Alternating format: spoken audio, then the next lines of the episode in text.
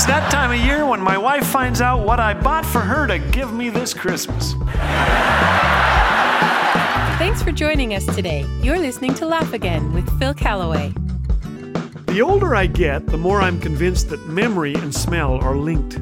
I love the smell of Christmas sugar cookies baking, fireplace crackling, burnt turkey sizzling.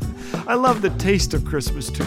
Smashed potatoes, mandarin oranges, fresh dirt from one of my brother Tim's incoming snowballs. Ah, Christmas time. When I was a child of eight or nine and Christmas was barely a week away, I sinned greatly.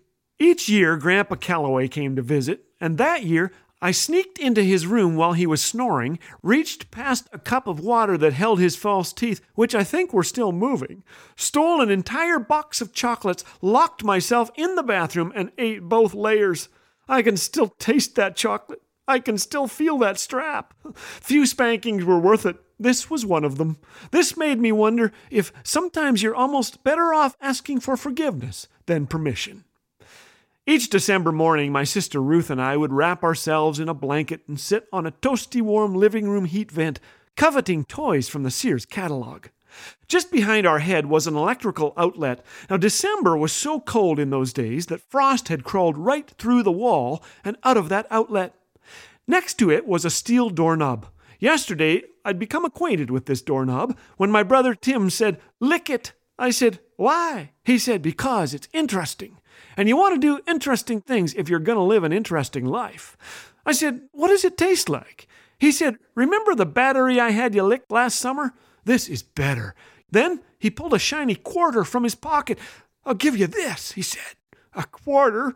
It would buy more candy than a kid could eat. So I opened my mouth and I slapped my tongue on the doorknob. It stayed there. I said, Help! Help! Tim grabbed a pitcher of water and dumped it on my head. He's a Baptist minister now. He was practicing. And he was right. I never forgot the taste of that doorknob. Otherwise, I was a reasonably bright chap. My sister pointed to certain toys. What do they do? she asked. If I didn't know, I made stuff up. That doll's head just wobbles side to side, then pops right off. So cool. Whoa, she said. She was so impressed at my knowledge. Well, I was too. One page held a dream for me. I can still see it. It was a yellow handled bow with real suction cup arrows.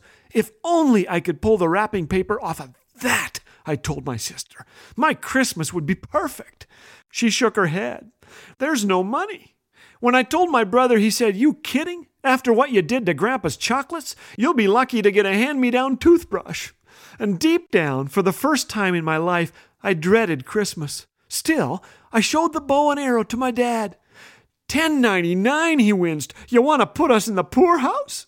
Well, I wasn't sure. I was willing. I wondered what the poorhouse would look like. Would Grandpa visit? Would he bring chocolates? As December 25th drew near, I scanned this growing pile beneath the tree.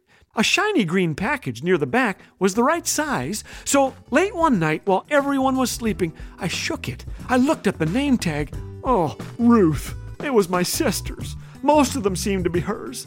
I squeezed the ones that said Philip. They felt like practical gifts socks, deodorant, underwear, things you don't tell your friends about on Boxing Day.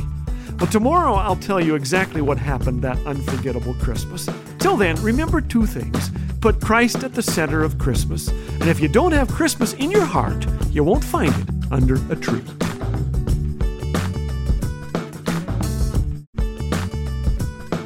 Experience the clean family humor of Laugh Again with Phil Callaway 24 7 on Laugh Again TV.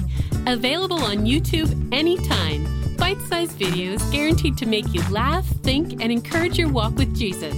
Just search Laugh Again on YouTube. And did you know that your likes, comments, and subscribes help get these encouraging messages in front of more eyes?